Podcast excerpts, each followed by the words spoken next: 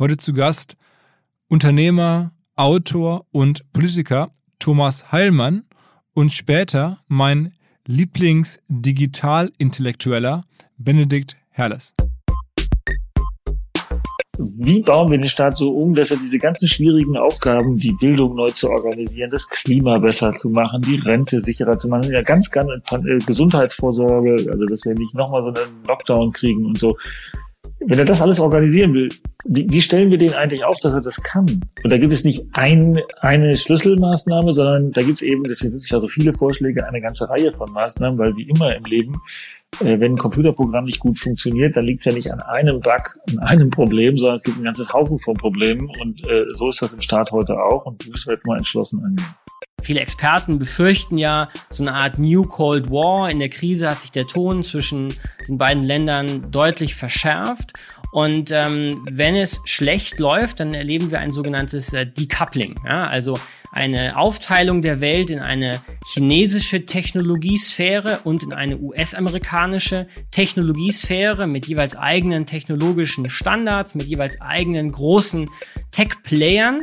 Das ist schon sehr, sehr spannend. Da gibt es auch diesen neuen Begriff des Geotechs, also eine Mischung zwischen Geopolitik und Technologie. Und sagen wir, dieser Konfliktpunkt, der wurde jetzt natürlich durch Covid-19 äh, nochmal deutlich verstärkt. Herzlich willkommen beim OMR Podcast mit Philipp Westermeier.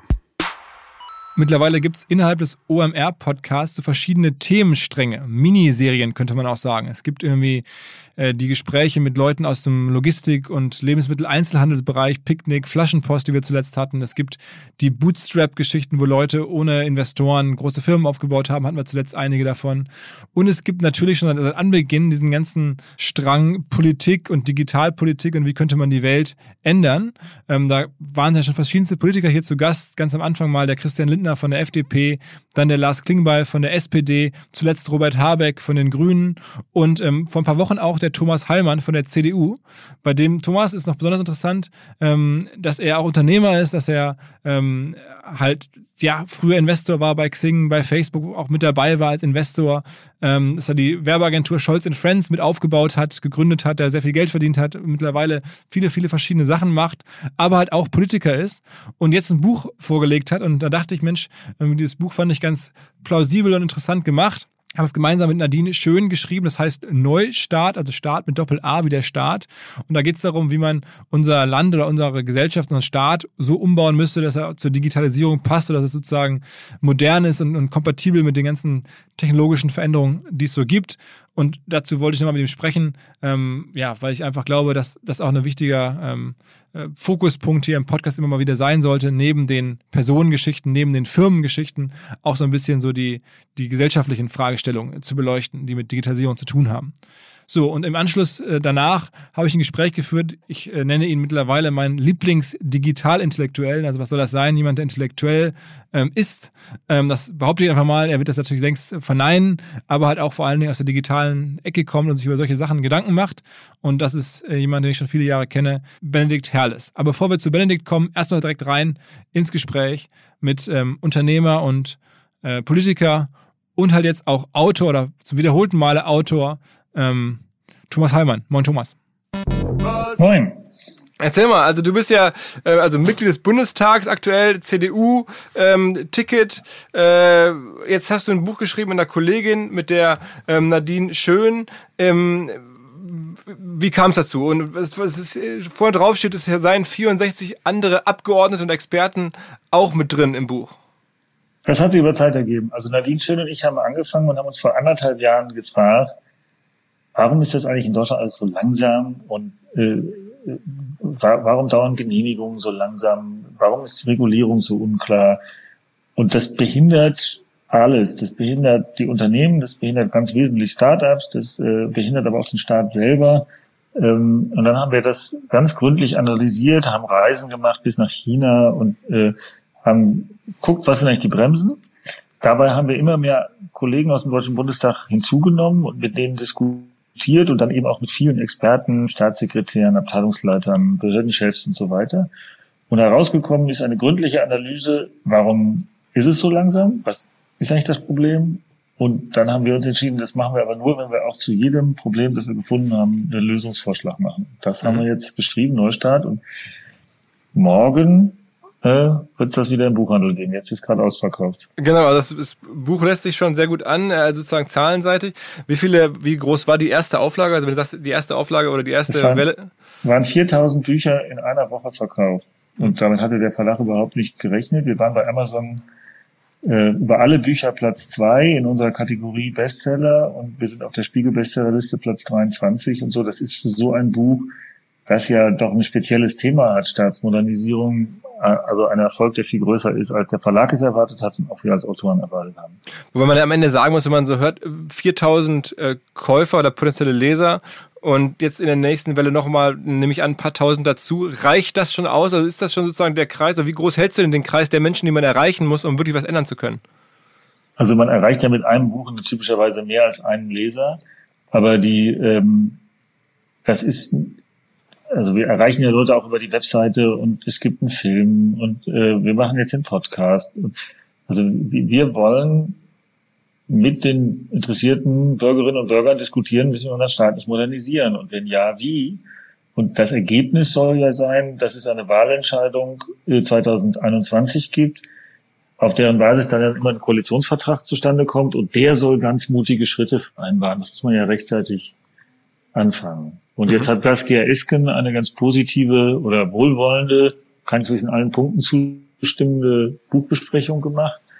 Ähm, also ich glaube, da gibt es eine, da gibt es jetzt eine Chance 21, dass wir uns da wirklich aufmachen und sagen, hey, jetzt machen wir auch mal wirklich was. Und das ist also quer über die Parteien hinweg. Also weil Saskia Esken ist nun eher SPD äh, oder Co-SPD-Chefin. Ne? Also insofern ähm, versucht er bewusst jetzt nicht irgendwie Parteiprogramm zu machen, sondern über alle Parteien hinweg irgendwie was Sinnvolles zu finden, sagen wir so. Ja, das ist immer das, das, das, das, sozusagen das, das endgültige Ziel. Und wir diskutieren natürlich mit anderen Politikern, aber wir haben es angefangen in der Union, weil jede Reform braucht einen Champion, braucht einen Flugzeugträger, mit dem es losgeht. Und das ist in dem Fall die CDU. Aber das ist sozusagen der Beginn. Und am Ende des Tages braucht man dafür Mehrheiten im Bundestag und im Bundesrat. Und äh, die wird die CDU niemals alleine haben. Insofern werden wir immer mit anderen Parteien ko äh, kooperieren müssen. Ähm, und umso mehr Unterstützung das Thema jetzt in der öffentlichen Wahrnehmung bekommt, umso größer wird die Bereitschaft sein, dass man da auch was macht. Mhm, in mhm. allen Parteien. Mhm. Ein ganz einfacher Hinweis, den man sich hoffentlich gut merken kann, der sich insbesondere an Business-Kunden richtet, und zwar der Vodafone Red Business Prime Tarif. Bei diesem Tarif hat man 15 Gigabyte, man kann ähm, Telefonflat ins europäische Ausland kostenlos nutzen. Ähm, es gibt einen Personal Agent Service, wo einem ein persönlicher Ansprechpartner bei allen Fragen unterstützt. Außerdem gibt es ein lustiges Feature, das My Office Number Feature. Da kann man bei abgehenden Anrufen von seinem Handy eine Festnetznummer signalisieren und so halt aus dem Homeoffice auch irgendwo anrufen von einer Festnetznummer aus. Ähm, der ganze Tarif richtet sich insbesondere an Unternehmen, an Selbstständige. Dafür ist er gedacht. Ich glaube, es macht Sinn, wenn man gerade nach einem neuen Tarif guckt, einfach mal reinzuschauen. vodafone.de slash prime. Bekanntlich kann man ja nirgendwo besser für Podcasts werben als in anderen Podcasts und deswegen nochmal ein Hinweis in eigener Sache auf ein neues OMR-Großprojekt, einen neuen Podcast, den wir machen, gemeinsam mit Benedikt Herles. Jedenfalls beschäftigen wir uns in diesem neuen Format, das Zeitenwende heißt, mit den ganz, ganz großen Fragen entsprechend unserer Zeit. Benedikt ähm, fragt halt Leute aus der Politik, aus der Wirtschaft, ähm, versucht historisch einzuordnen, zu analysieren und das tut er halt jedes Mal zu neuen großen Themen. Klimawandel, Afrika, immer so 35, 40 Minuten mal richtig fundamental an die großen Sachen ran. Das gab es noch nicht. Ich glaube, das schafft sehr viel neuen Wissenswert in euren Köpfen hoffentlich, in meinem auf jeden Fall. Deswegen ähm, wer noch Zeit übrig hat, ich würde mich freuen, wenn ihr mal reinhört, eine Chance gebt. Überall da, wo es Podcasts gibt, gibt es jetzt die Zeitenwende jetzt nimm mal ein paar Beispiele raus. Also das Buch ist jetzt irgendwie mehrere hundert Seiten lang, wobei das liest sich recht schnell, denn es geht irgendwie auch äh, viele Grafiken und, und Diagramme und so herausgestellte äh, Zitate und so. aber irgendwie trotzdem 300 Seiten. Ähm, was, was sind denn so für dich die, die zentralen Punkte? Wir können ja ein bisschen so chronologisch durchgehen. Das hat ja irgendwie eine, eine Struktur, das Buch, also fünf Kapitel. Im ersten ähm, geht es so ein bisschen um die Probleme, so die Komplexitätsfalle. Ähm, was ist da so das, was dir am meisten im, im Kopf geblieben ist, wo du sagst, das kann doch nicht sein. In was für einer krassen Komplexitätsfalle sitzen wir eigentlich? Ja, also die äh, alle kennen den BER und alle kennen Stuttgart 21, das sind aber nur die Spitzen des Eisberges. Es gibt ganz, ganz, ganz viele äh, Projekte des Staats, die dauern endlos, oft scheitern sie ganz. Äh, wir haben in dem Buch das Beispiel, wir wollen einen Anbau an das Hauptzollamt Itzehoe. Hat noch nie einer was davon gehört, dauert über zehn Jahre, haben 40 Behörden beteiligt, hat gar keine besondere Schwierigkeit. Ja, ist ein ganz normal, ein ganz normaler Durchschnittsfall. Und daran zeigen wir, dass wir so viele Vorschriften haben, dass wir an ihm selber ersticken und da gar nicht wieder rausfinden. Und nur wenn wir eine Krise haben und alles auf ein Ziel konzentriert wird, dann können wir mit unserer gegenwärtigen Staatsaufstellung auch was erreichen. Das sieht man jetzt an der Corona-Pandemie. Da ist das Ziel keine Ansteckung. Das ist völlig klar. Und das ist jedes kommunale Gesundheitsamt verfolgt das und das äh, Robert-Koch-Institut und die Bundesregierung und alle. Und dann können wir auch entschlossen handeln, aber auch nur dann. Aber im Normalbetrieb ist es eben so, gibt es eben immer ganz viele Ziele. Das ist auch richtig so, aber wir kriegen die einfach nicht übereinander. Mhm. Okay, also das heißt, da nehmen wir mal raus, ein Hauptzollamt anzubauen, zehn Jahre, okay, das ist mal ein Wort. Ähm, Im nächsten Kapitel geht es um Schicksalsfragen, also so fünf Megatrends, die über unser Schicksal als Gesellschaft äh, und als Welt vielleicht sogar in Zukunft äh, entscheiden. Ähm, äh, welcher ist dir der wichtigste? Also ich kann sie ja mal alle nennen. Digitalisierung, ähm, internationaler Wettbewerb, Klimawandel, Pandemievorsorge und der Wandel in unserer Gesellschaft. Was macht dir da am meisten äh, Kopfschmerzen? Ja, alle fünf gleichzeitig. Also die wirken auch alle aufeinander verstärkend. Also der Konflikt mit China wirkt sich ja auch aufs Klima aus und wirkt sich auch auf die Pandemie aus. Ähm, und äh, die Digitalisierung verschärft wiederum den Konflikt mit China. Das ist also diese Schicksalsfragen sind interdependent. Äh, das heißt, ähm, sie, sie haben eine Wechselwirkung und das wird das Staatshandel in diesem Jahrhundert noch mal viel, viel, viel komplexer machen. Ähm, und mit den jetzigen Vorgehen werden wir da gnadenlos scheitern, ist unsere These. Ähm, also in der Vergangenheit, in den letzten 200 Jahren hat unser Staatswesen ja ganz gut funktioniert. Sonst wäre ja das Wirtschaftswunder und so alles gar nicht möglich gewesen. Aber es waren eben andere Zeiten. Und weil die Zeiten sich jetzt ändern äh, und man ja schon spürt, dass der Staat hat nicht gut genug funktioniert, wenn wir uns entschließen müssen, unseren Staat neu aufzustellen. Das ist der Kern dieses Kapitels Schicksalsfragen, bei dem wir auch genau versuchen zu erklären, wie wirkt das jetzt mit dem Klima und warum ist das ein Problem und warum ist China ein Problem und warum sind die geänderten Einstellungen der Menschen ein Problem und warum wird da, kommt daraus Migration und so weiter. Das macht ja alles nicht einfacher, sondern komplizierter. Mhm. Aber sag mal jetzt so in aller, in aller Kürze, warum ist jetzt China so ein großes Problem? Wir leben in einer arbeitsteiligen Gesellschaft. Äh, China ist ein wichtiger Absatzmarkt und China hat ganz klar, äh, also China war, das wissen ja nicht alle, äh, war 2000 Jahre das reichste Land der Welt. Und dann kam die, kam die Neuzeit und kam die Industrialisierung und die haben die einfach verschlafen. Ähm, Im wahrsten Sinne des Wortes. Und sind dann das Armenhaus der Welt geworden. Und wenn man in China rumreist und mit denen redet, also auch mit Unternehmern oder der Regierung, ist eigentlich ganz egal mit wem, dann sagen die, das passiert uns nicht normal. Die Digitalisierung ist die große Chance, dass wir das äh, aufheben. Und äh, die Chinesen sind schneller. Sie haben in vielen Bereichen jetzt schon bessere Produkte, Stichwort 5G und Huawei und so. Und äh, die machen das ja erst seit wenigen Jahren. Also die, die haben das Tempo der Bruttosozialvergrößerung dafür hat England mal 70 Jahre gebraucht, Amerika 40 und die haben es in 10 geschafft. Und die sind ja nicht am Ende ihrer Entwicklung. Und wenn wir nicht wollen, dass wir hier nur noch das Absatzland von asiatischen Produkten werden ähm, und wir hier so eine Art Freilichtmuseum werden, dann müssen wir einfach wissen, dass da ein richtig harter Konkurrent wirtschaftlich kommt. Mhm. Und, und äh, wenn man es gut macht, dann die Chinesen sollen ja nicht arm bleiben, das ist ja gar nicht unser Ziel, aber wir sollten irgendwie einen Teil vom Kuchen der Wertschöpfung behalten. Uns ist jedenfalls äh, mit dem Wohlstand nicht mehr so weit her, wie es mal war. Also meine Überlegung da ist, und meine, sagen wir, was mich sagen wir, für Deutschland zumindest oder Europa hoffnungsfroh stimmt, dass es ja in China zum Beispiel kaum gelingt, Marken aufzubauen. Also es ist äh, am Ende dreht sich doch ganz viel über um, um europäische Marken im Modebereich, äh, in den verschiedensten das, Bereichen. Auch selbst äh, das ist im Luxus, also ehrlich gesagt, das ist im Luxussegment ist es so. Das ist schon im Techniksegment und Handys ist es schon nicht mehr so. Ähm, das ist bei ganz vielen digitalen Marken äh, ganz anders. Ähm, und äh, umso überlegener die technischen Produkte sein werden, umso mehr werden wir sie kaufen. Wir kaufen doch keine deutschen Fernseher mehr. Also Löwe ist doch irgendwie, wie oft jetzt schon Konkurs gegangen und so, das ist ja auch ein völliger Nischenplayer, spielt ja gar keine Rolle in den Mengen. Und ehrlich gesagt ist natürlich denkbar, dass die deutsche Autoindustrie so wie die englische kaputt geht und wir dann eben nur noch Teslas und vor allen Dingen dann asiatische Autos kaufen. Und bei den Elektroautos sind die vor uns.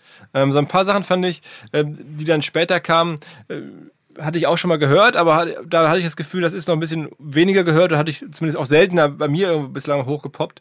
Das sind so ein paar Sachen, ähm, die ihr anfassen wollt, die sehr wichtig sind, äh, zum Beispiel äh, digitale Identität. Ähm, kannst du mal beschreiben, was das bedeutet? Naja, also digitale Identität ist das, was wir heute sagen, ich logge mich mit meinem Google-Account oder mit meinem Facebook-Account aus. Das ist dann meine digitale Identität auf dem Computer. Mhm. Und ähm, es gibt noch keine richtige digitale Identität im Finanzbereich, die kommt aber. Und ähm, dann kann, muss ich eben nicht mehr zu so einem Post-Ident-Verfahren oder so ein Video-Ident-Verfahren äh, machen, sondern Facebook arbeitet ganz hart daran, dass es eine ganz praktische digitale Identität gibt, mit der ich mich im Netz sicher ausweisen kann, dass ich auch ich bin weil ich damit wirtschaftlich tätig werden kann. Und mhm. das wird dann irgendwann auch nicht mehr mit Passworten und so weiter stattfinden, sondern ähm, das Handy erkennt, wie ich gehe und das ist auch eindeutig und meine Handbewegungen sind eindeutig und so kann ich, ähm, ähm, so wird es ganz neue Formen der digitalen Identität geben und das ist natürlich auch gegenüber dem Staat wichtig. Eigentlich wäre es doch gut, dass ich mich sicher, dass der Staat sicher weiß, das bist du und ich nicht mehr auf die Behörde gehen kann, sondern dass ich am Computer ein, oder am, am Handy einen Antrag stellen kann und der Antrag auch sofort bewilligt wird. Also so wie ich einen Flug buche, da sagt ja auch nicht die Lufthansa, in vier Wochen kriegst du Nachricht, ob du den Flug kriegst, sondern die sagen mir das sofort. Mhm. Und ähm, das könnte man sich aber vielen anderen auch vorstellen. Und diese Form von Automatisierung, die sowieso kommt, da ist auch wieder die Frage, sind das europäische Systeme mit vernünftigem Datenschutz und so oder werden wir davon abhängig, das ist nämlich momentan der Fall, dass wir von asiatischen und amerikanischen Systemen abhängig sind.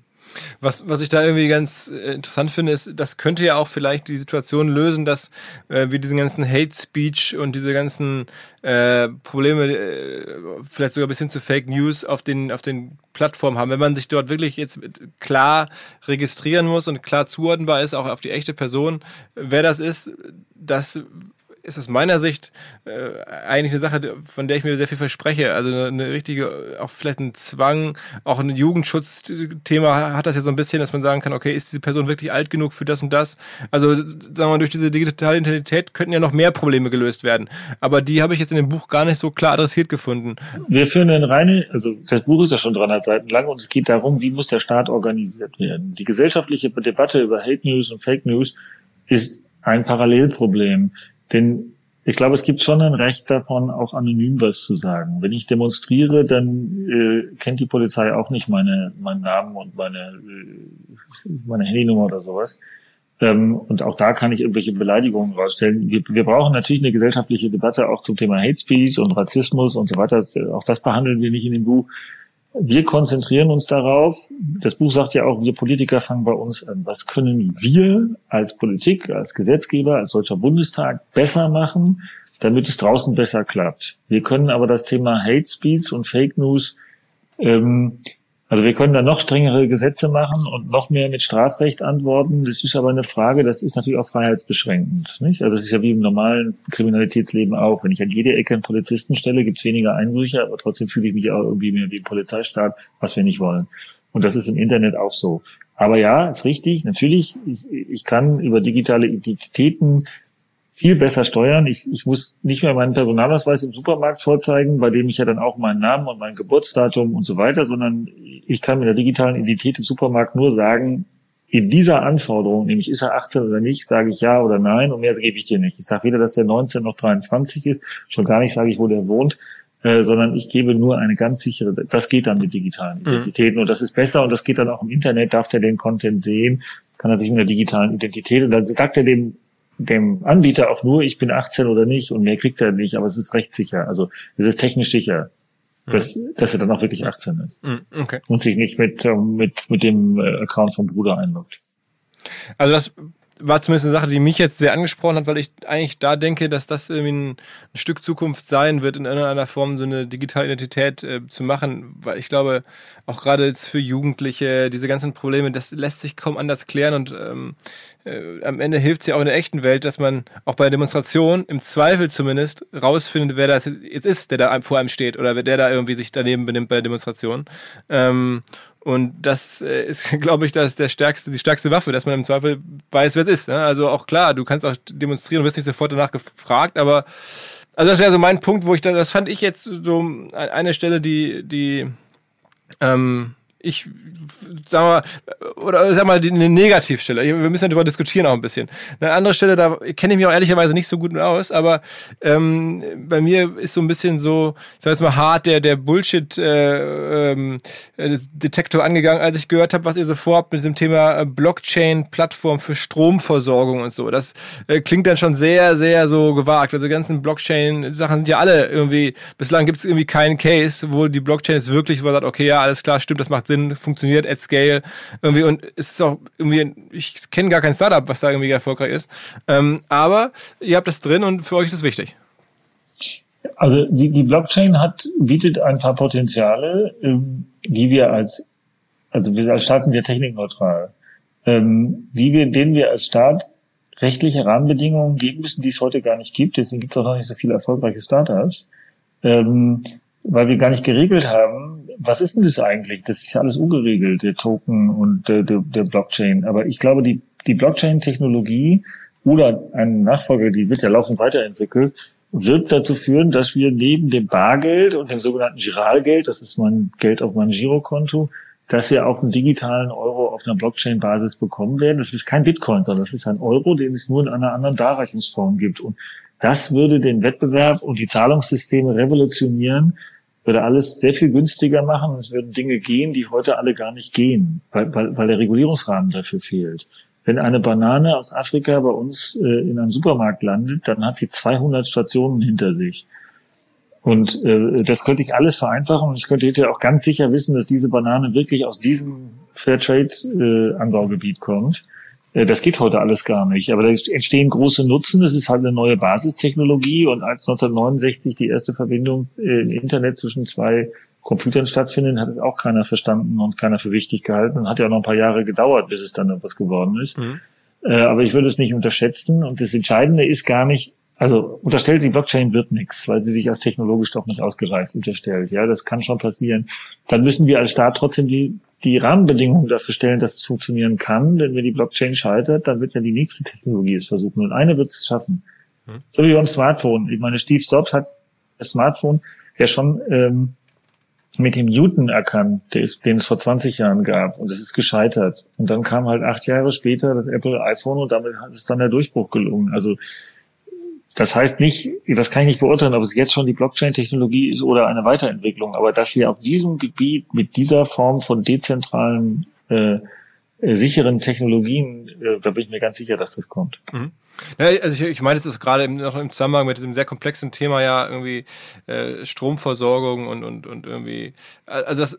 Ich ja, die, die, die dezentrale Stromversorgung, die ja alle wollen, dass ich meinen überschüssigen Strom vernünftig vermarkten genau, kann, ja. weil, weil, weil die ja, also da ist ja Angebot, was, was man, oder die Produktion von Strom ist nicht gleichzeitig, gleichzeitig mit der Abnahme von Strom. Und da werden wir wohl irgendwie ein dezentrales System brauchen. Und das muss sich ja irgendwie automatisch und sicher funktionieren und ohne Abrechnungsbetrug. Und da wir eigentlich immer nur Centbeträge hin und her buchen, äh, lohnt es sich auch nicht, da immer einen Buchhalter dahin zu setzen. Wenn das nicht automatisiert funktioniert, wird es nicht klappen. Und die Automatisierung und auch die Sicherheit, das, die einzige Technologie, die man dazu heute kennt, ist die Blockchain-Technologie, die das könnte. Mhm. mhm. Okay, also ich meine, ich, ich habe es irgendwie noch auch frisch im Kopf, weil ich gerade ja vor ein paar Tagen mit dem Robert Habeck gesprochen habe und da so ein bisschen die Diskussion aufgemacht habe, dass ja sehr viele Investoren und so, so Tech-Thinker aus, aus den USA, aber auch aus Deutschland ja. ja sagen, irgendwie die Zukunft der Energie, zumindest kurz- und mittelfristig, im Sinne des Klimawandels, im Sinne einer, einer vernünftigen Klimapolitik, sind, äh, ist, ist, ist Atomstrom. Ähm, und dann hat er nämlich auch geantwortet und gesagt, irgendwie, ja, das sind natürlich nicht so. Ist ja auch natürlich keine grüne Position, sondern dass er gesagt hat, auch gesagt hat, nein, die Lösung muss eine dezentrale äh, künstliche Intelligenz im Strombereich. Da fand ich mein ganzes Gespräch mit ihm auch so am wenigsten greifbar und am wenigsten so ähm, äh, ja zum Unterschreiben. Ähm, an anderen Stellen sofort, dann nicht so. Und ähm, also ich habe zu Atomstrom auch eine Position. Also die jetzige Atomenergie ist, glaube ich, ethisch nicht verantwortbar, weil das Risiko zwar sehr gering ist, aber wenn es eben eintritt wie in Tschernobyl oder in Fukushima, dann ist der Schaden halt zu hoch. Aber ähm, man arbeitet ja an neuer Atomenergie die diese Risiken nicht mehr hat. Ob die zum Durchbruch kommt, weiß man nicht, aber man muss das schon, muss das schon beobachten, weil, also, nur weil die bisherige Technologie vielleicht zu gefährlich ist, mag es schon neue Technologie geben, wo ja, das genau. nicht mehr so ist. Also da, da, als Politik muss man innovationsoffen sein, weil das, was dann wirklich erfunden wird, das weiß man ja alles immer gar nicht. Ähm, und das ist auch so ein Teil des Buches. Wir, wir nennen das ja, wir wollen der lernende Staat werden. Wir, wir werden nie in dem Zustand sein, dass wir wirklich wissen, ob die Blockchain-Technologie funktioniert oder nicht. Also wenn es schon die Techn Techniker selber nicht wissen, die Programmierer nicht wissen, warum sollen wir Politiker das eigentlich endgültig mhm. wissen?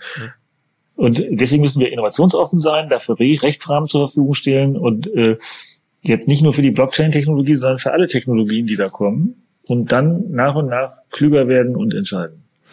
Apropos lernend, ähm, also Bildung ist ja auch bei euch ein großes Thema, jetzt nicht nur für den Staat, sondern auch für, sozusagen für, für uns als Gesellschaft.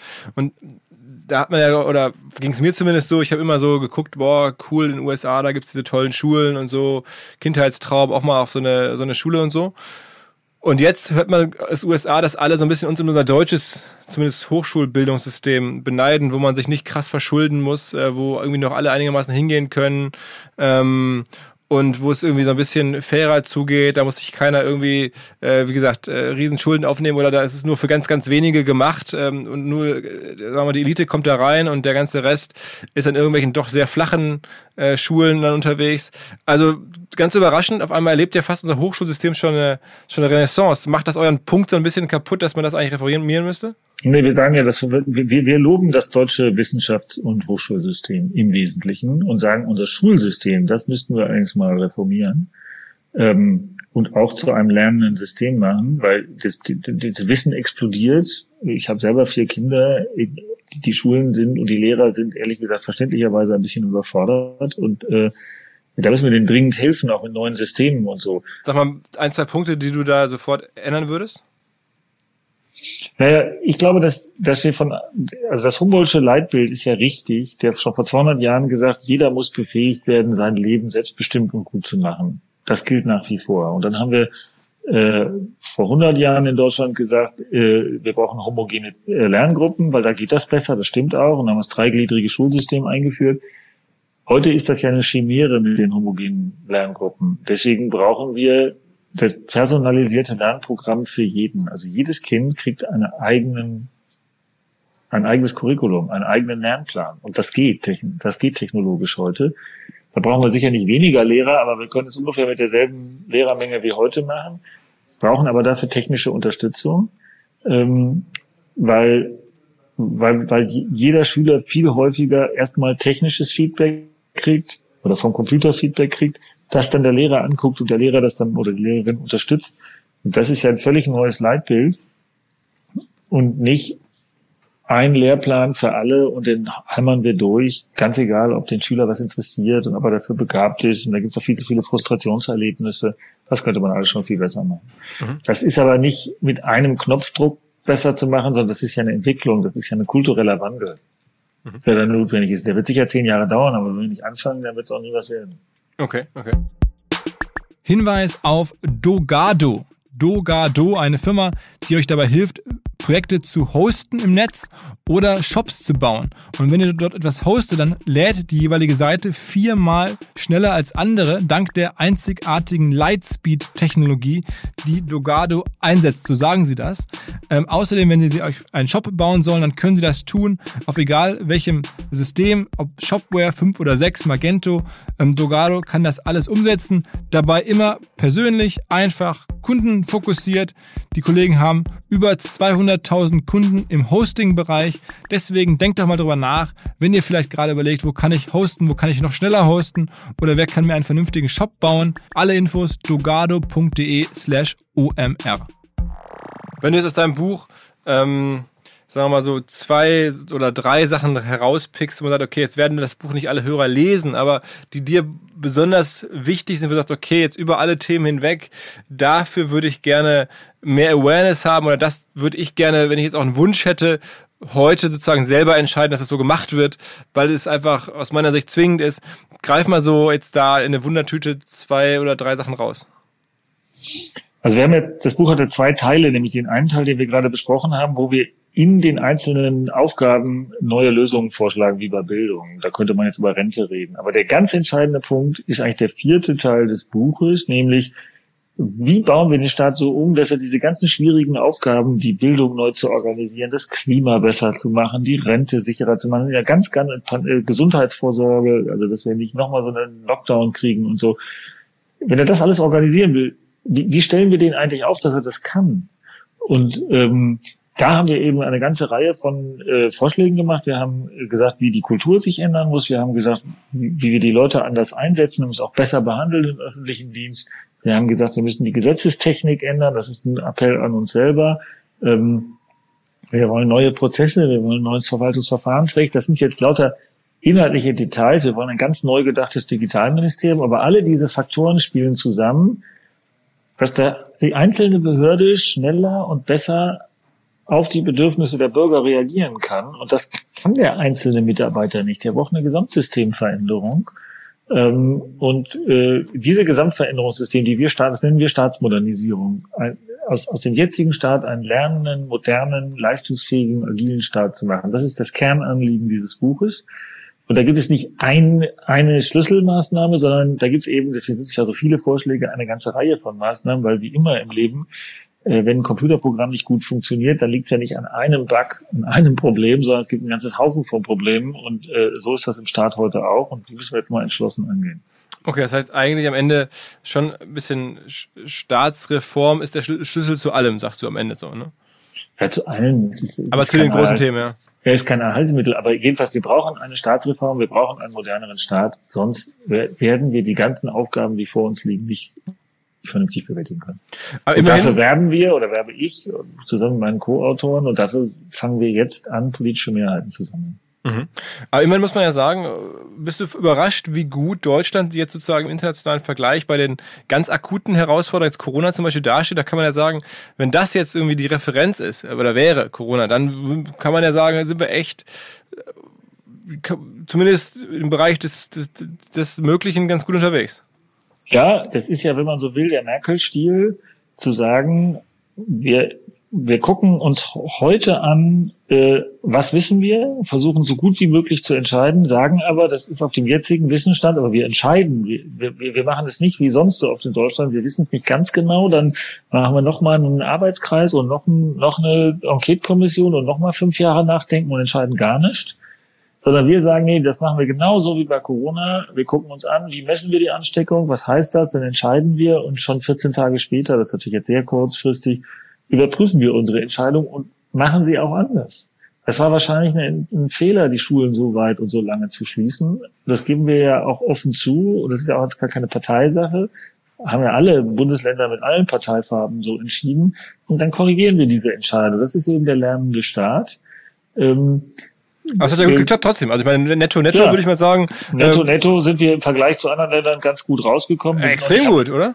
Ja, ja, natürlich ist es so. Aber die, ich bin auch froh natürlich darüber. Aber äh, diese, die, diese Denkweise, die wir uns ja in dem Buch ausgedacht haben vor Corona. Also das Buch haben wir dann noch während Corona zu Ende geschrieben. Aber ähm, diese Idee des lernenden Staates, lass uns doch mal auf Datenbasis überlegen, was sind denn die entscheidenden Daten. Dann haben wir einen Datensatz, dann entscheiden wir darauf, wir prüfen es laufend. Wir sagen nicht, wir haben es jetzt einmal entschieden und dann ist es so. Ähm, also wenn man, wenn man die Hartz-IV-Reform oder die Hartz-Reform so gemacht hätte, gesagt haben, wir wollen, dass mehr Sozialhilfeempfänger in Jobs kommen und das messen wir nach. Und da haben wir folgende Kennzeichen und dann steuern wir das die ganze Zeit nach. Da wäre das alles viel einfacher geworden äh, als so, wo die SPD sich einmal mit viel Kraft dahin entschieden hat und dann immer nur gezweifelt hat, aber nie was anders gemacht hat und auch nie handfeste Daten hatte anhand derer. Nicht? So, jetzt sagen wir, wie hoch ist die Ansteckung, wie ist die Verbreitung, wie viel äh, neue Infektionszahlen haben wir und darauf entscheiden wir dann jeweils neu. Weil das dann die Zukunft so klar voraussehen kann, das wird ja immer schwieriger. Lass letzte Frage, auch aus aktuellem Anlass so ein bisschen. Äh, du hast ja selber eine US-Vergangenheit, hast in Harvard studiert. Äh, was tippst du, wie geht das Ganze in den USA aus am Ende des Jahres, insbesondere mit der Wahl? Das amerikanische System, das amerikanische politische System bräuchte dringend auch eine Modernisierung. Also ich persönlich sehe, würde mir auch wünschen, dass die Amerikaner ihr politisches System mal modernisieren. Ähm, aber wir müssen es in jedem Fall auch tun. Okay. Okay. Unsere ja. Probleme sind aber im Detail ganz anders als die Amerikaner. Absolut, äh, absolut, absolut, absolut. Ähm, aber vielleicht, äh, erstaunlicherweise, hätte man vor ein paar Jahren auch nicht erwartet, sogar einfacher zu beheben äh, als die amerikanischen. Das erscheint mir noch deutlich komplizierter.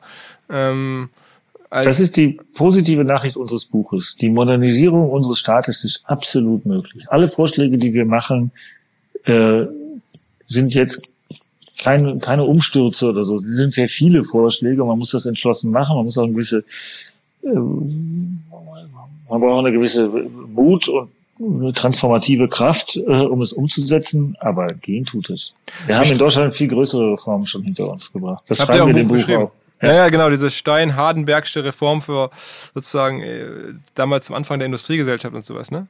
Ja, ohne die, ohne Stein und Hardenberg. Sag mal ganz kurz, was da gemacht wurde, weil ich das nicht wusste. Ich habe das irgendwie gerade gesehen, dachte mir, okay, hatte ich im Geschichts-LK ähm, und erinnerte mich, sag noch mal ganz kurz, was ist Stein und Hardenberg? Also, was haben die gemacht? Preußen, Preußen hatte den, den Krieg gegen Napoleon verloren, hatte die Hälfte seines Territoriums verloren, war völlig überschuldet, war ausgeblutet im wahrsten Sinne des Wortes ähm, und bankrott. Und dann haben Stein und Hardenberg gesagt, so geht es nicht weiter. Und dann haben sie die Leibeigenschaft abgeschafft, sie haben die Schulpflicht eingeführt, ähm, sie haben die Kaufmannseigenschaft, äh, die Gewerbefreiheit eingeführt, sie haben die kommunale Selbstverwaltung eingeführt, sie haben das Ressortprinzip in der Regierung eingeführt und so weiter und so fort. Ähm, und dann ist daraus das Handelsgesetzbuch geworden und am Schluss hat man äh, die, die, die, die Spurbreite der Eisenbahn vereinheitlicht und hat ein bisschen eine gemeinsame Zeitzone. Es gab in Deutschland 1806 unterschiedliche Uhrzeiten, wenn sie fünf Kilometer weitergefahren sind. Ähm, das weiß man ja alles gar nicht. Und das hat ja alles in einem Reformjahrzehnt angestoßen. Dann hat es noch ein paar Jahrzehnte gebraucht, bis das alles wirkt. Und Deutschland oder Preußen damals und dann Deutschland war das Armenhaus in Europa. Es war die schlecht entwickelste Region, damit schlecht entwickelte Region und war am Ende des 19. Jahrhunderts das reichste Land überhaupt. Das nennen wir ja die Gründerzeit. Und wenn man durch Charlottenburg in Berlin in Hamburg an der Alster, in München um den Marienplatz oder sonst worum geht, dann sieht man ja, wie reich damals die deutschen Städte waren und was die für tolle Gebäude dahin gebaut haben. Und das ist alles das Ergebnis von diesem Reformprozess. Also wir lernen aus dem Podcast, also auch ein, ein, ein Wissenspodcast an der Stelle. Ähm, wir haben Stein und Hardenberg viel zu verdanken und jetzt greifen wir in die alleroberste Schublade, dann äh, vielleicht demnächst auch Schön und Heilmann. Ähm, in der Sinne, Thomas, äh, danke, dass du ein bisschen erzählt hast ähm, und ich finde es, ähm, oder deswegen machen wir es ja auch einfach ähm, unterstützenswert, dass jemand, der auch andere Möglichkeiten hätte, der, das haben wir schon im letzten Gespräch herausgearbeitet, nach meiner Vermutung, und ich halte die für sehr plausibel, eigentlich gar nicht mehr irgendwie gelderwerblich tätig sein müsste, ähm, dass er solche Bücher schreibt, solche Gedanken macht und versucht, uns da ähm, wettbewerbsfähig zu halten. Das finde ich super. Ähm, in dem Sinne, ähm, jetzt egal. Ja, wir verzichten, wir verzichten auch auf alle Honorare. Alle Autoren verzichten auf Honorare, äh, weil wir das Buch eben eher als gemeinnütziges Projekt sehen, als äh, als wirtschaftliches, oder wir sehen es gar nicht als wirtschaftliches Projekt. Wobei das Buch selber wahrscheinlich auch wirtschaftlich gar nicht so relevant ist. Ich meine, was ich da irgendwie jetzt. Nein, es sind froh, ist, wenn die Kosten eingespielt werden. Genau, genau, genau. Aber ich finde es einfach cool, dass das jemand, der ja, mit seiner unternehmerischen Tätigkeit sehr, sehr viel Geld verdient hat. Und, und ich glaube, das ist ja auch öffentlich. Jetzt, ich ne, will dir da jetzt nicht zu nahe treten, das ist ja in Deutschland nicht so gerne gehört, aber dir geht's extrem gut und ähm, du müsstest jetzt nicht da solche Sachen machen. Und das ähm, finde ich jetzt, egal, abseits von jeglicher Parteiprogrammatik, finde ich das super. Und ähm, insofern schaut rein, man kann was lernen. Ich hoffe, wir haben es ein bisschen hier klar gemacht, was man so alles mitnehmen kann. Wer sich dafür interessiert, ähm, wer auch vielleicht Lust hat, irgendwo zu helfen sich zu engagieren, ähm, hier sieht man, wie es gehen könnte. Ja, auf www Neustart.jetzt kann man auch seine E-Mail eintragen, dann kommt man auf so eine E-Mail-Liste, wenn man will und äh, kann auch mehr Informationen über das Buch bekommen. Ja, alles klar. Thomas. Vielen Dank. Danke, Danke dir. Für das schöne Feedback. Vielen Dank. ciao, ciao, ciao. Danke. Tschüss. Jetzt geht's direkt weiter und wir bleiben bei den großen Fragen unserer Zeit ähm, und der digitalisierten Welt vielleicht so ein bisschen. Ähm, wir haben nämlich ein neues Podcast-Format gestartet, das heißt Zeitenwende und der Host ist Benedikt Herles ein alter Freund von mir, von OMR. Ich sage mal zu ihm, mein Lieblings-Digital-Intellektueller, was immer das genau heißen mag. Also für mich heißt es jemand, der äh, sich die Zeit nimmt, über die großen Fragen des Lebens ein bisschen entspannter nachzudenken und da die langen Linien mal versucht rauszuisolieren und das aufzuschreiben, aber gleichzeitig kennt er sich halt auch aus mit den Themen selber und hat operativ im Digitalbereich gearbeitet, einen VC-Fonds geleitet. Ähm, jedenfalls kennen wir uns schon lange und haben uns vor kurzem mal bei einem Event wieder getroffen. Dann ist so ein bisschen die Idee geboren, dieses Podcast-Format äh, zusammen zu machen. Und generell wollte ich mal wissen, wie es ihm geht. Ich hatte schon zuletzt vor einem Jahr ungefähr mit ihm hier im Podcast gesprochen, als er ein Buch rausgebracht hat. Er hat schon mehrere Bücher geschrieben auch. Ähm, einfach ja ein, ein Denker, ein junger Typ, aber der sozusagen die Welt versteht, glaube ich, ähm, und gut aufschreibt, was er so sieht. In dem Sinne, moin Benedikt. Was ist bei dir jetzt sozusagen ähm, vor allen Dingen hängen geblieben jetzt in der Corona-Zeit? Wir wollen auch ein bisschen jetzt irgendwie über die Welt nach Corona natürlich sprechen. Das ist ja so mit das, das, das anregendste Thema, sagen wir auch irgendwie das dringlichste. Ähm, sag mal so ein vielleicht äh, Themenblock jetzt aus dem, aus dem ganzen Digitalumfeld, wo du sagst, das ist so für dich ähm, eine Essenz oder ein, ein, ein ganz großes äh, absehbare Entwicklung. Ja, also es ist ja im Prinzip äh, ist Covid-19 ja so eine Art Katalysator. Ne? Also man, alle sagen das ja jetzt auch, es verstärkt irgendwie so bestehende Entwicklungen.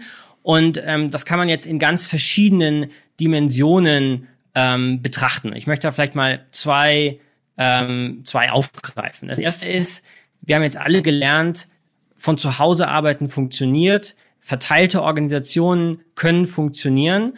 Und jetzt ist natürlich schon die große Frage, ob das Internet in der Lage ist, im Prinzip das Versprechen, das es von jeher hatte, nämlich, dass es egal ist, von wo man arbeitet, solange die Internetverbindung schnell genug ist, dass das Internet dieses Versprechen jetzt plötzlich einhalten könnte oder dieses Versprechen plötzlich wahr werden könnte.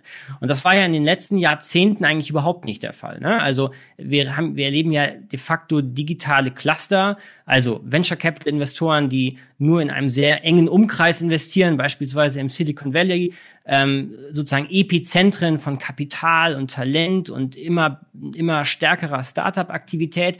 Aber wir erleben eigentlich gar keine Verteilung in der, in der digitalen Welt. Und ähm, ja, vielleicht könnte sich das jetzt ändern, weil wir, weil wir eben gesehen haben, dass es doch funktioniert, wenn ich, ähm, sagen wir mal, remote in der Uckermark oder auf der Schwäbischen Alb sitze und die Internetverbindung ist schnell genug, dann kann ich eben trotzdem am Weltgeschehen teilhaben. Und das ist die große Frage und das hat übrigens auch volkswirtschaftliche Implikationen. Wir beschweren uns ja alle über die extrem hohen Mieten beispielsweise in den, in den Zentren dieser äh, Transformation, in den großen Städten, in den erfolgreichen Städten, die den Strukturwandel erfolgreich mitgemacht haben. Aber viele Menschen können sich diese Mieten zum Beispiel gar nicht mehr leisten. Ja? Und wenn jetzt wahr wird, dass man auch weiter entfernt von seinem Arbeitgeber leben und auch arbeiten kann, dann wäre das natürlich eine Entlastung. Das ist so ein Thema, was ich total spannend finde. Aber glaubst du daran? Also ich, ich, wenn ich jetzt so diese ganzen Meldungen so lese, ich glaube zum Beispiel Twitter hat gesagt irgendwie so Homeoffice Forever und das gibt's jetzt ja auch woanders ja. so ansatzweise, dann frage ich mich, wie viel ist da jetzt auch PR dabei und ähm, Homeoffice ist ja noch nicht ausdefiniert, was es genau bedeutet und vielleicht gibt's dann auch in Zukunft bei Twitter also einen Tag Homeoffice die Woche ähm, und das könnte dann schon irgendwie die PR-Meldung rechtfertigen oder ist es wirklich so gemeint, dass man sagt, okay, jetzt ist, die denken wirklich ganz anders, du bist ja nur noch einmal im halben Jahr überhaupt auf dem Campus und dann die Frage, wenn das so wäre, wie würde man dann neue Leute onboarden? Ich verstehe ja, dass man mit bestehenden Leuten und auch im Tech-Bereich vielleicht das kann, aber so bestimmte Firmen, wo Leute reinkommen, gar nicht wissen, was da los ist, die müssen ja schon auch mal Menschen sehen und auch von Menschen Sachen gezeigt bekommen und so. Da äh, jetzt, jetzt, jetzt, beschreib mal deine, deine Sicht. Ähm, natürlich ist da auch PR dabei. Und ich glaube auch nicht, dass wir jetzt über Monate hinweg unsere Kollegen nur virtuell sehen werden, um Gottes Willen. Aber ich glaube sehr fest daran, dass wir da einen Wandel erleben. Und ich glaube, ganz, ganz viele Firmen, wenn nicht die meisten Firmen, überlegen sich gerade, wie sie eigentlich diese neue Normalität auch in der Zusammenarbeit der Menschen, ähm, wie sie das ermöglichen, wie sie damit umgehen. Und ich glaube, die Zukunft wird irgendwo in der Mitte liegen. Ne? Weder komplette Präsenz fünf Tage die Woche im Büro noch die ganze Zeit zu Hause, sondern eine gemischt, eine, eine gesunde Mischung, ja. Und ähm, ich glaube, das ist am Ende des Tages auch das Zukunftsweisende, dass wir das Beste aus beiden Welten verbinden und da eine, eine gehörige Portion Flexibilität in, in, sagen wir, in Organisationen hineinbekommen. Und ähm, im Prinzip ist das ja auch etwas, was wir seit, seit Jahren fordern, was die New Work Bewegung fördert. Und das wurde jetzt durch diese Krise und durch den Beweis, dass es funktioniert, eben natürlich sehr stark befeuert. Mhm. Okay, was siehst du noch so? Homeoffice ist natürlich dann jetzt ein großes Thema.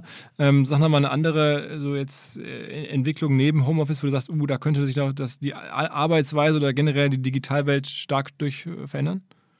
Ja, dann hat natürlich die Krise gigantische ähm, geopolitische Konsequenzen. Ne? Und da ist insbesondere aus einer digitalen Perspektive das Verhältnis von äh, den USA und China relevant. Viele Experten befürchten ja so eine Art New Cold War. In der Krise hat sich der Ton zwischen den beiden Ländern deutlich verschärft.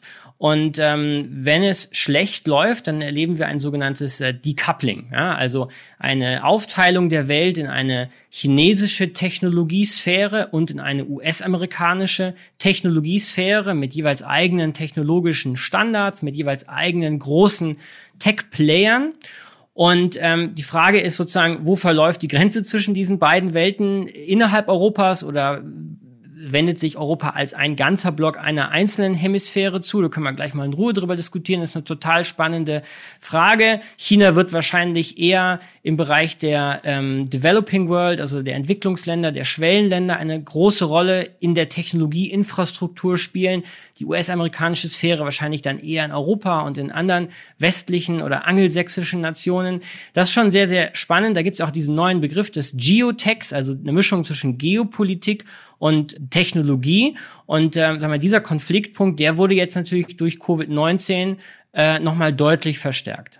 Und was äh, würdest du erwarten aus jetzt für Europa? Sind wir jetzt näher an China dran? Also könntest du das so vorstellen? Traditionell würde man ja sagen, äh, Europa und Amerika, das ist irgendwie, äh, oder zumindest Deutschland und Amerika ist eine relativ sichere Sache. Aber jetzt, äh, unabhängig mal von Trump, glaubst du, dass da China attraktiver geworden ist? Naja, also wenn man jetzt für Länder wie Deutschland oder Frankreich oder, sagen wir mal, Westeuropa als Ganzes spricht, dann sind wir natürlich viel näher historisch, kulturell an Amerika. Aber ganz spannend äh, sind ja, ist ja, was in den osteuropäischen Nationen gerade passiert, die ähm, sehr stark von China auch umworben werden. Ja, es gibt einen sogenannten 17 plus 1 Gipfel. Ja, das ist äh, der sogenannte China-Mittelosteuropa-Gipfel. Dann nehmen ähm, die osteuropäischen äh, Nationen teil, die sich zum Teil im Bereich Investitionen, Handel, Technologie durchaus stärker an China orientieren wollen. Also die Seidenstraße, die endet im Prinzip ja auch vor unserer Haustür auf dem Balkan, in Osteuropa.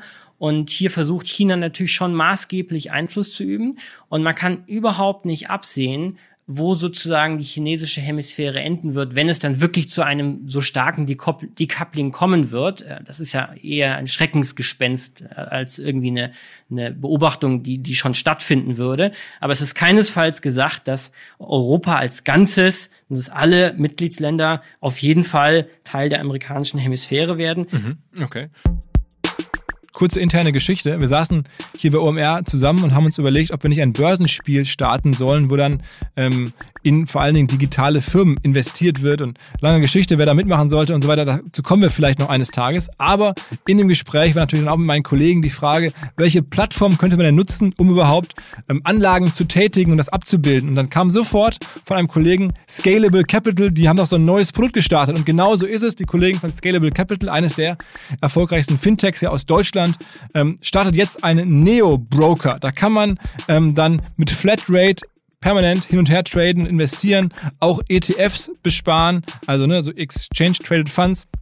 Das Ganze kostet 2,99 Euro im Monat und dann könnt ihr dort selber anlegen und das macht ja, glaube ich, in der heutigen Zeit auch Spaß.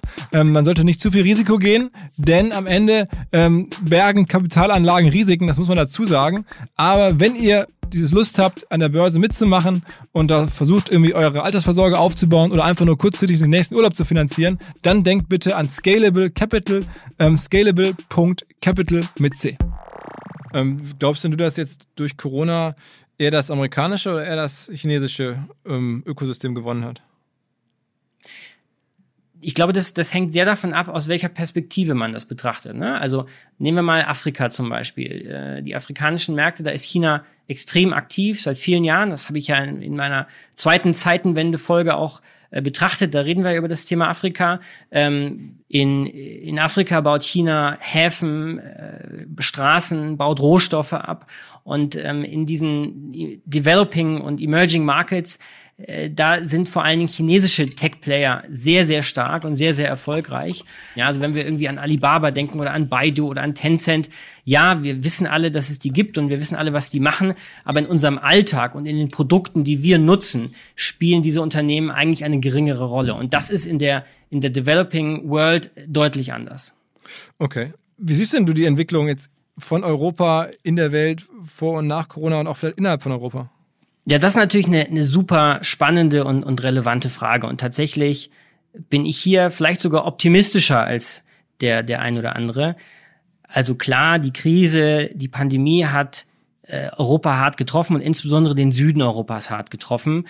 Und ähm, das ist natürlich gerade aus Sicht des Euros ein großes Problem, wenn eine Nation wie Italien da in ganz große wirtschaftliche Schwierigkeiten gerät. Und dazu gibt es noch jede Menge andere Baustellen. Also Stichwort Brexit, Stichwort Nord-Süd-Konflikt, völlig unterschiedliche äh, Vorstellungen, fiskalpolitische, geldpolitische Perspektiven der nordeuropäischen Länder, der südeuropäischen Länder.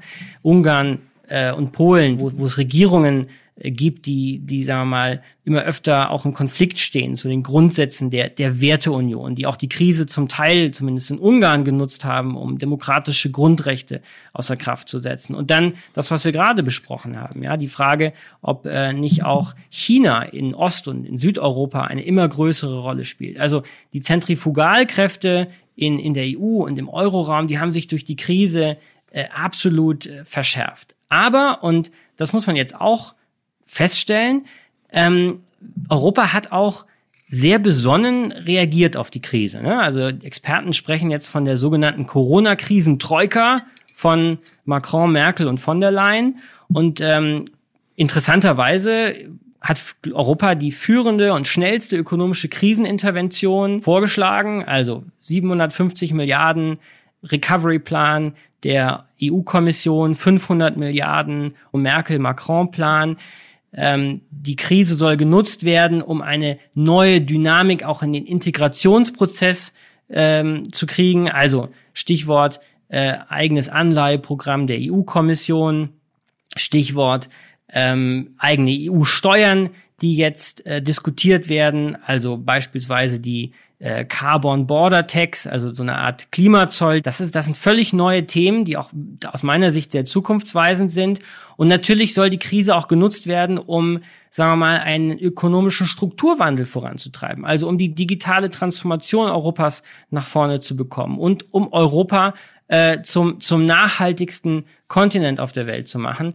Durch die Krise kann natürlich jetzt hier schon ein neues Momentum entstehen. Und das ist tatsächlich auch international ein total neuer und, und dritter Weg am Ende des Tages. Ne? Wir dürfen nicht vergessen, in China beispielsweise äh, wurden letztes Jahr, 2019, äh, Kohlekraftwerke mit einer Kapazität von 48 Gigawatt genehmigt. Ja, das sind zwei Drittel der gesamten Kapazität der Welt momentan von 68 Gigawatt. Ja, die Amerikaner sind aus dem Pariser äh, Klimaabkommen ausgetreten, wenngleich natürlich auf bundesstaatlicher Ebene äh, da eine Menge passiert. Also hier wird hier wird die Covid-19-Krise wirklich in Europa genutzt, um um sich selbst auch neu zu erfinden. Und ich denke auch, Europa wird dadurch auch an geopolitischer Bedeutung gewinnen. Und das ist ja auch das große Ziel von von Kommissionspräsidentin von der Leyen. Also man kann hier fast von grüner Geopolitik sprechen.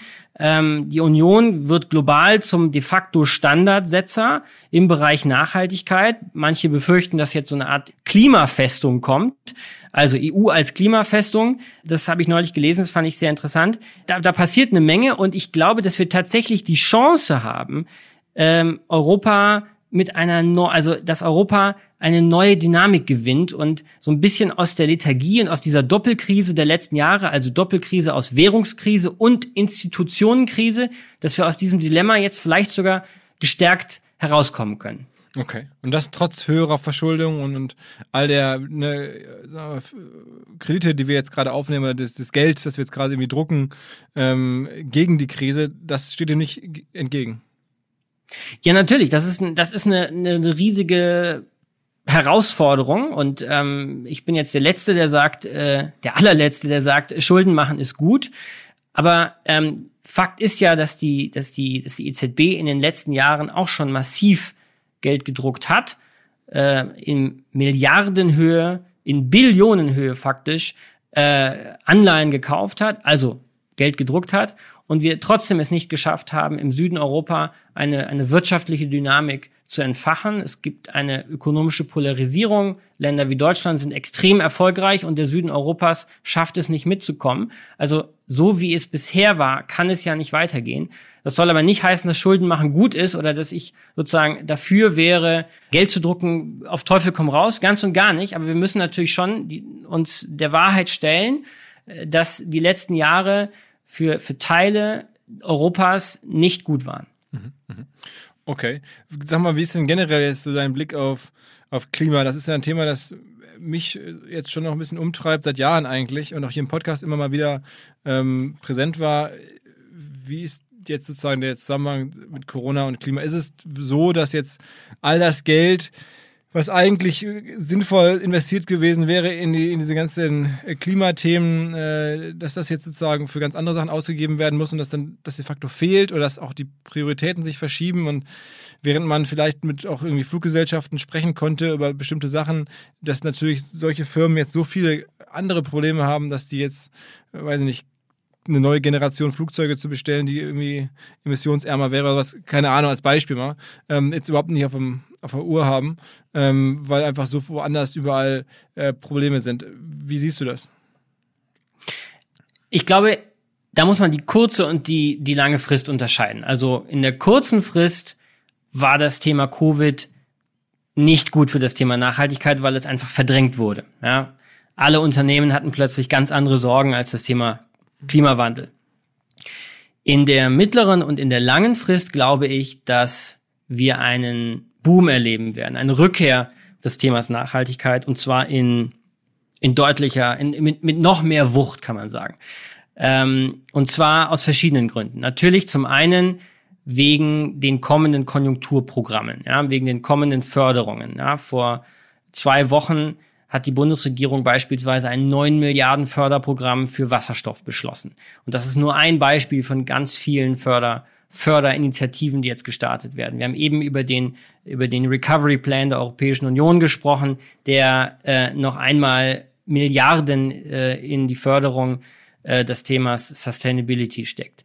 So, das ist also die Seite der, der Staaten, der Regulatorik. Aber dazu gibt es natürlich die Seiten der Kapitalmärkte, ne? also Asset Manager, denen es immer wichtiger wird, äh, dass sie in nachhaltige äh, Assets anlegen, investieren. Ja, man denke an Larry Fink, den, den CEO von, von BlackRock, der Anfang des Jahres einen Brief an, an an, an CEOs weltweit verschickt hat und äh, nochmal betont hat, wie wichtig das Thema Nachhaltigkeit jetzt ist. Und das ist ein Early Mover, völlig klar. Aber immer mehr große institutionelle Investoren, denen ist total wichtig, dass sie in Nachhaltigkeit investieren. Also das ganze Thema Green Finance wird am Ende des Tages eine große Rolle spielen. Und ähm, dann gibt es natürlich die Seite der Konsumenten, also uns alle. Und uns allen wird das natürlich auch immer wichtiger werden.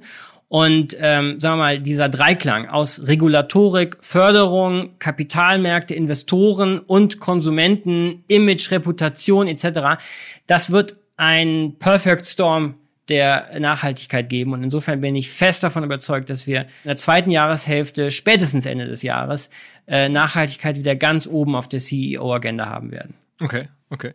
Also eigentlich guckst du ja jetzt recht positiv in die Welt. So, ich habe jetzt in unserem letzten Podcast in Erinnerung, da hattest du das, das äh, Buch Zukunftsblind gerade veröffentlicht. Ähm, das war ja schon auch ein sehr pessimistischer Blick. Täuscht mein Eindruck, dass jetzt so in den letzten äh, ja, anderthalb Jahren, inklusive jetzt der, der Corona-Monate, ähm, dein, deine Zukunftsprognose äh, ein bisschen optimistischer geworden ist, gerade für Europa oder auch insgesamt vielleicht? Also für Europa ist meine Zukunftsperspektive tatsächlich in der Covid-Krise erstaunlicherweise, das hätte ich jetzt auch überhaupt nicht für möglich gehalten, positiver geworden. Ähm, und man muss auch aufpassen, dass das nicht Wunschdenken ist. Ne? Also Europa steht vor gigantischen Herausforderungen und das sind auch gigantische Herausforderungen. Wir werden sehen, wie sich das jetzt in den nächsten Wochen, Monaten entwickelt, aber tatsächlich bin ich hier etwas optimistischer als, ähm, als früher. Ich glaube, dein Eindruck hat vielleicht getäuscht, dass ich damals vor anderthalb Jahren, als ich das letzte Mal hier bei dir zu Gast war, dass ich da ähm, sehr pessimistisch war. Ich glaube, äh, in meinem Buch Zukunftsblind habe ich versucht, so ein bisschen die, die Herausforderungen, die großen Themen des, Techno der technologischen, des technologischen Fortschritts auszuarbeiten, die großen gesellschaftlichen, politischen Konsequenzen von künstlicher Intelligenz, Biotechnologie etc. Und ja, da stehen wir natürlich auch vor großen Herausforderungen. Und sowieso klar ist, dass der Klimawandel, die Biodiversität und die Urbanisierung, der demografische Wandel, Plastik in den Ozeanen, all das sind gigantische Aufgaben, vor denen die Menschheit steht. Das kann man auch nicht kleinreden, das sollten wir auch nicht kleinreden. Aber es, sagen wir, Pessimismus bringt uns natürlich überhaupt nicht weiter, sondern wir müssen versuchen, wir sollten versuchen, diese Chancen anzugehen. Technologie ist natürlich ein Hebel auch zur Lösung dieser großen Probleme. Also ich glaube, ich bin weder Pessimist noch Optimist. In Einzelthemen bin ich Optimist und in Einzelthemen bin ich Pessimist. Aber ich bin am Ende Pragmatiker und glaube, dass wenn wir uns äh, sozusagen mit den richtigen politischen, ökonomischen und unternehmerischen Strategien, mit der richtigen Technologie, können wir die großen Themen angehen und müssen wir sie auch angehen und können gleichzeitig äh, sogar als Unternehmer oder als äh, Unternehmen dabei noch sogar gutes Geld verdienen. Nochmal zurück äh, zu deinem Podcast ähm, oder zu unserem, wir hängen da mit OMR ein bisschen ja, mit unserem drin. Podcast. Genau, genau.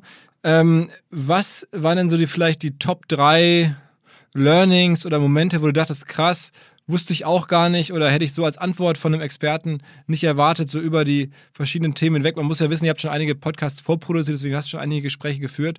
Ähm, was ist dir da so am präsentesten im Kopf? Ich finde total spannend zu lernen, und das lerne ich ja auch, wie die Dinge alle zusammenhängen. Ne? Also ich habe mit Benedikt Sobotka gesprochen, dem CEO eines der größten Rohstoffkonzerne der Welt, der Eurasian Resources Group. 85.000 Mitarbeiter, Aktivitäten auf mehreren Kontinenten, Minen vom Kongo bis, in Kasach, bis nach Kasachstan. Und ähm, da habe ich gelernt, wie beispielsweise Geopolitik, Technologie, zusammenhängen. Ne? Also wir brauchen für die Energiewende, für die digitale Transformation natürlich jede Menge Batterien, also Energiespeicher. Was steckt in diesen Energiespeichern drin? Lithium, Kobalt, also ganz wertvolle Rohstoffe, die aber Kobalt beispielsweise zum aller, allergrößten Teil ähm, aus Minen im Kongo kommen, in denen zum Teil Kinderarbeit ein riesiges Problem ist.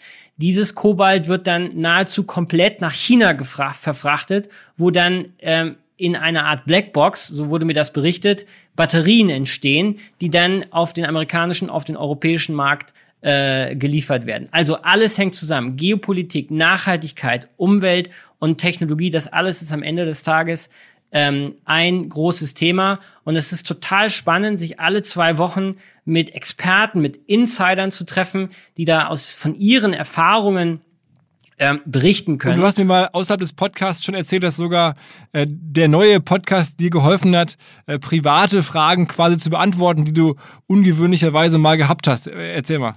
Ja, genau. Also bleiben wir beim Thema Rohstoffe, beim Thema Batterien. Ich war 2018 in Bolivien und äh, habe mich auf den Weg zu diesem großen Salzsee gemacht, Salar de Uyuni, gigantische Szenerie. Aber als Tourist also? Als Tourist, genau. Und saß von La Paz nach Uyuni in einem Flieger in dem außer mir ausschließlich Chinesen okay. saßen. Okay. Aber das waren keine Touristen, also ich war Tourist, aber die Chinesen waren eindeutig keine Touristen, das waren auch sozusagen fast nur Männer und äh, alle im gleichen Alter und waren auf jeden Fall, sagen wir mal, ähm, geschäftlich unterwegs. Ja? Jetzt nicht im Anzug und Krawatte, aber es waren auf jeden Fall keine Touristen. Mhm. Und ich habe mich gefragt, warum sitze ich also auf einem innerbolivianischen Flug äh, bei einer, in einer fragwürdigen, äh, mit einer fragwürdigen Airline, einem sehr alten äh, Flugzeug, äh, nur mit Chinesen äh, im Flugzeug? Und die Antwort ist, äh, die Chinesen bauen in diesem Salzsee äh, Lithium ab, ja, und äh, haben sich da große Schürfrechte gesichert und dieses Lithium brauchen sie, um Batterien zu bauen, ja. Und ähm, das ist natürlich eine gigantische Einnahmequelle für den für den Staat Bolivien. Und ähm, ja, das ist am Ende des Tages die Antwort, warum mit mir da die Chinesen geflogen sind. Und so hängt eben alles zusammen: Geopolitik, Technologie und Umwelt. Hm. Okay, okay, okay. Also ähm, ich glaube, man hat jetzt verstanden, äh, was wir da vorhaben und, und äh, wie du auch tickst, ähm, was dich interessiert. Ähm, ich hoffe, wir konnten jetzt hier ein bisschen in unserer OMR-Plattform nutzen, das neue Produkt äh, euch schmackhaft zu machen und ihr könnt auch jetzt hier schon was lernen. In diesem Sinne, das ganze Ding heißt ähm, Zeitenwende. Es gibt den Podcast überall wo es Podcast gibt und Benedikt ist jedes Mal mit dabei. Vielen Dank, Philipp. Ich freue mich. Ja, ich auch. Also ich kann äh, Hör, Hörbefehl. Sogar unser Audioproducer Chris, der meinen Podcast seit einigen Jahren betreut und hier mit mir gemeinsam voranbringt, ähm, macht jetzt ja auch den Zeitenwende-Podcast und der ist immer ein sehr nüchterner Kritiker, der mir manchmal auch nach Podcast sagt, okay, das ja, war jetzt nicht so spannend und manchmal ist auch begeistert ähm, und der ist bei dir ja großer Fan, muss man sagen. Ja, ich bin großer Fan von Chris. Er ist der Dramaturg hinter der Zeitenwende. Und das versuchen wir ja auch. Wir versuchen ja die Dinge so ein bisschen äh, als Geschichte zu erzählen. Das sind alles total spannende Geschichten, die wir versuchen zu berichten. Und ähm, ich liefere natürlich den Content und ich lade die Gäste ein. Aber der Chris ist sozusagen der dramaturgische Kopf dahinter. Und äh, ohne ihn gäbe es auch diese Zeitenwende nicht. Ah, kann man mal sehen. Alles klar, okay. Danke dir. Und dann ähm, bis bald mal wieder im OMR-Podcast. Ja, oder in der Seilbahn. Ja, genau, alles klar. Okay. Ciao, ciao. Ciao, ciao. Bevor alles vorbei ist, noch ein Hinweis an alle die, die auch im Digital-Business mitmischen wollen und vielleicht noch nicht ganz so tief drin sind. Das ist das Thema relevant, das ist, glaube ich, klar. Wer jetzt dort sein Wissen vertiefen möchte, kann das tun an der Hamburg Media School. Dort gibt es nämlich einen neuen Studiengang, einen MBA in Digital- und Medienmanagement. Alle Infos unter hamburgmediaschool.com. Das Ganze startet jetzt im Herbst. Man kann sich noch bis zum 15. Juli ähm, bewerben. Auf geht's, hamburgmediaschool.com. Dieser Podcast wird produziert von Podstars bei OMR.